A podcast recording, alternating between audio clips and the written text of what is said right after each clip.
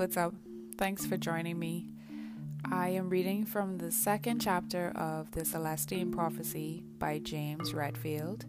If you have the green book with the white and red writing on the front, I am on page 19. The chapter is called The Longer Now, and it's going to touch on the second insight. If you want to check the previous episode of my podcast, I went through a little bit of the first um, insight, the first chapter. So you can check that out if you're unfamiliar. And if you have the book, I'm going to start on page 18 and I'm going to jump over to page 19. I actually I'm going to just start on page 19. Page 18 explains how the character is um, he has taken a flight to Peru not Peru. Where is he going? oh, he's going somewhere. Yeah, Peru. And um, he has now met Wayne Dobson, an assistant professor of history from New York University. So I'm going to start at uh, one, two, three, four, five, six, about the seventh paragraph. Tell me what you heard concerning the first insight, Dobson said. I paused for a moment, trying to sum up in my mind what I understood. I guess the first insight is an awareness of the mysterious occurrences that change one's life, the feeling that some other process is operating. I felt absurd as I said it. Dobson picked up on my discomfort. What do you think of that insight? he said. I don't know, I said. It doesn't quite fit with our modern day common sense, does it? Wouldn't you feel better dismissing the whole idea and getting back to thinking about practical matters? I laughed and nodded affirmatively. Well, that's everyone's tendency. Even though we occasionally have the clear insight that something more is going on in life, our habitual way of thinking is to consider such ideas unknowable and then to shrug off the awareness altogether. That's why the second insight is necessary. Once we see the historical background to our awareness, it seems more valid. I nodded. Then, as a uh, then as a historian, you think the manuscript's prediction of a global transformation is accurate? Yes. As a historian? Yes, but you have to look at history in the correct way. I'm gonna pause again because um, this dude always repeating what people are saying, man. Like he said, he said yes, and then he's like, as a historian, you you began the question with then as a historian. He anyway, it's little pet peeve when I was reading chapter one. Like he, you know, it's part of writing. You're trying to create the story, create the the mood and the flow, and so eh, it's a nod to what people do in a regular conversation. But gosh, it's just like get to the point Anyway, that's my little segue. That's my little segue. Okay, bottom of page 19, going on to page 20. But you have to look at history in the correct way. He took a deep breath. Believe me, I say this as one who has spent a lot of years studying and teaching history in the wrong way. I used to focus solely on the technological accomplishments of civilization and the great men who brought about this progress. Notice he said great men hmm. anyway. What's wrong with that approach? Nothing as far as it goes, but what's really important is the worldview of each historical period, what the people were feeling and thinking. It took me a long time to understand that. History is supposed to provide a knowledge of the longer context within which our lives take place. History is not just the evolution of technology, it is the evolution of thought, by understanding the reality of the people who came who the people who came before us, we can see why we look at the world the way we do and what our contribution is toward further progress. We can pinpoint where we come in, so to speak, in the longer development of civilization, and that gives us a sense of where we are going. Okay. Um, he paused, then added, The effect of the second insight is to provide exactly this kind of historical perspective, at least from the point of view of Western thought. It places the manuscript's predictions in a longer context and makes them seem not only plausible but inevitable. Jumping over a paragraph. Once I arrived in Peru, I met a couple of people who confirmed the manuscript's existence, yet seemed scared to death to talk much about it. They said the government had gone a little loco and was making physical threats against anyone who had copies or dispersed information. The little loco, that terminology, that, that stood out to me a little bit. That was a little off, but anyway, no judgment to the writer. Slight judgment, sorry. It doesn't seem natural for that character to say that. So I'm pretty sure that's only because they're referencing Peru. But I may be thinking too deeply about that, which I often tend to do, so it's fine. Uh, bottom of page 20. His face turned serious. That made me nervous, but later a waiter at my hotel told me about a priest he knew who often spoke of the manuscript. The waiter said that the waiter said the priest was trying to fight the government's effort to suppress the artifact. I couldn't resist going to a private dwelling where this priest supposedly spent most of his time. I must have looked surprised because Dobson asked, What's wrong? My friend, I replied, the one who told me about the manuscript, learned what she knew from her priest. He wouldn't give his name, and she talked with him about the first insight she was scheduled to meet up with to meet with him again, but he never showed up. It must have been the same man, Dobson said, because I couldn't find him either. The house was locked up and looked deserted. Okay, we're gonna stop there. Actually, no, we're gonna continue and then stop right after this. Uh, so, to read the last line the house was locked up and looked deserted. You never saw him? No, but I decided to look around. There was an old storage building in the back that was open, and for some reason I decided to explore inside. Behind some trash under a loose board in the wall, I found translations of the first and second insights. He looked at me knowingly. You just happened to find them? I asked. Yes. Did you bring the insights with you on this trip? He shook his head. No. I decided to study them thoroughly and then leave them with some of my colleagues. Could you give me a summary of the second insight? I asked. There was a long pause, then Dobson smiled and nodded. I guess that's why we're here. The second insight, he said, puts our current awareness into a longer historical perspective.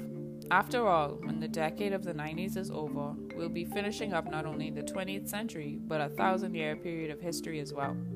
We'll be completing the entire second millennium. Before we in the West can understand where we are and what is going to occur next, we must understand what has really been happening during this current thousand year period. What does the manuscript say exactly? I asked. It says that at the close of the second millennium, that's now, we will be able to see that entire period of history as a whole and we will identify a particular preoccupation that developed during the later half of this millennium in what has been called the modern age. Our awareness of the coincidences today represents a kind of awakening from this preoccupation. What's the preoccupation? I asked. Top of page 22. He gave me a mischievous half smile. Are you ready to relive the millennium? Sure. Tell me about it. It's not enough for me to tell you about it. Remember what I said before. To understand history, you must grasp how, how your everyday view of the world developed, how it was created by the reality of the people who lived before you. It took a thousand years to evolve the modern way of looking at things, and to really understand where you are today, you must take yourself back to the year 1000 and then move forward through the entire millennium experientially as though you actually lived through the whole period yourself in a single lifetime. Okay, so I want to pause there. Um, and I felt it necessary to mention that, you know, they're talking about history and actually knowing these stories, not necessarily the events. Because uh, I was listening to a comedy show in the car on a long drive, and the comedian was talking about um, why why are dates in history so important. it's like, oh, you mentioned a date, like more than you mention what happened. You know, you mentioned a year more than you have the details on what actually took place during that particular event. That was a that was so noteworthy. I thought that was funny. But anyway, there's also a quote that says, um, "Until." Ooh, until the lion writes his own stories, the stories will be that of the hunter. In essence, I know I'm not saying it correctly. Maybe I can look it up very quickly. But the um, the the whole point of that was to show that the prey, the story will always be that of like which story survives. Let me skip over that point. Like which story survives history to be recorded and then also to be studied later on as an example of the thinking of that time period. And it's just interesting now, I guess technically now we're providing a lot more information about how everybody is thinking individually as opposed to a certain collective in a certain place. And so it'll be interesting to see like in the next 20 or 30 years with this overload of information with this overload of ideas and this overload of of um, perspectives if that turns out to be actually a good thing when people in a future time are looking back at this time as history. So i found the the real quote. There is that great proverb that until the lions have their own historians the history of the hunt will always glorify the hunter. That's the quote that I wanted to wanted to mention during that part. So it's interesting that the the characters taking this much time to detail the fact that history is so important and so necessary to know and doesn't mention how biased the history that we need to know is, or the history that exists is. Gonna take a sip break.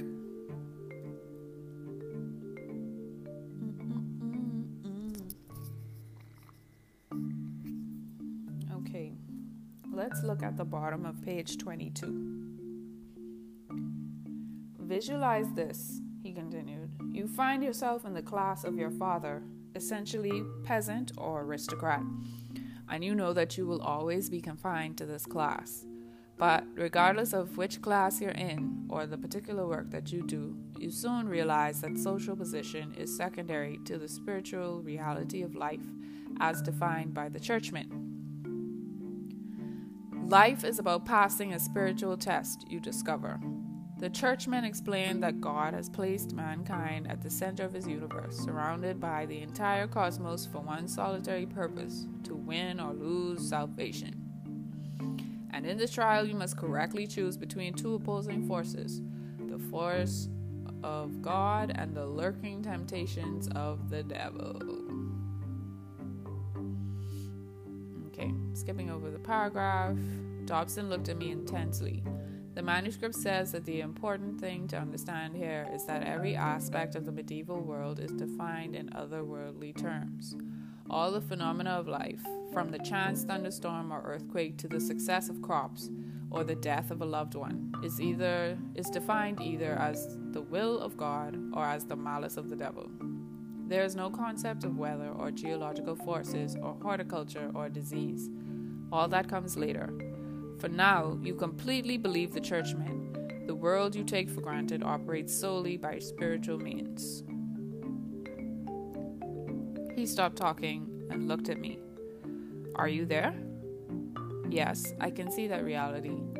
Well, imagine that reality now beginning to break down. What do you mean? The medieval worldview, your worldview, begins to fall apart in the 14th and 15th centuries. First, you notice certain improprieties on the part of the churchmen themselves, secretly violating their vows of chastity, for example, or taking gratu- gratuities to look the other way when government officials violate scriptural laws. These improprieties alarm you because these churchmen hold themselves to be the only connection between yourself and God. Remember They are only the interpret. They are the only interpreters of the scriptures. The sole arbiter. What? Oh, the sole arbitrators of your salvation. okay. Yes. So on and so forth. There's a rebellion, etc., etc. Tremendous upheaval of basically all of that wonderful religion. So the point that he was making with that is that you're seeing the collapse of what you consider to be the, what you are so sure of. And they're just, I don't know if it's each successive generation that believes themselves to be sure of something or if it's just a certain time period. But for things to collapse and be so devastating in that way, obviously people were sure about certain things at some point and then became unsure about them but they found so much of who they are in being sure about that thing that when it falls apart it's actually it's unbearable um, because so much of, of so much of who they claim to be was guaranteed by that that surety Let's go to page 27, second paragraph. Second insight extends our consciousness of historical time. He, said, he added, It shows us how to observe culture, not just from the perspective of our own lifetimes, but from the perspective of a whole millennia. It reveals our preoccupation to us and so lifts us above it. You have just experienced this longer history. You now live in a longer now. When you look at the human world now, you should be able to clearly see this obsessiveness and intense preoccupation with economic progress. But what's wrong with that? I protested. It's what made Western civilization great. He laughed loudly. Of course, you're right. No one's saying it was wrong. In fact, the manuscript says the preoccupation was a necessary development, a stage in human evolution. Now, however, we've spent enough time settling into the world. It's time now to wake up from the preoccupation and reconsider our original question what's, li- what's behind life on this planet? Why are we really here? So, this is the one question or the two questions, the our original question that we should be answering. What's behind life on this planet and why are we really here? And I would like to know if you could let me know. Um, do you think that we would actually be able to find the answer to that question? Because everybody talks about how long that question is being asked. It's not a new question, it's not a new concept. Um, people for thousands of years have asked that question in one way or the other. So, is moving through life moving toward an answer to that question, or is it more important for us to sync up our way of thinking and then try to answer that question? Which I think we're not doing. I think we're focusing more on trying to answer the question, whereas becoming part of uh, an agreed mindset probably will be able to help help find out what that answer is.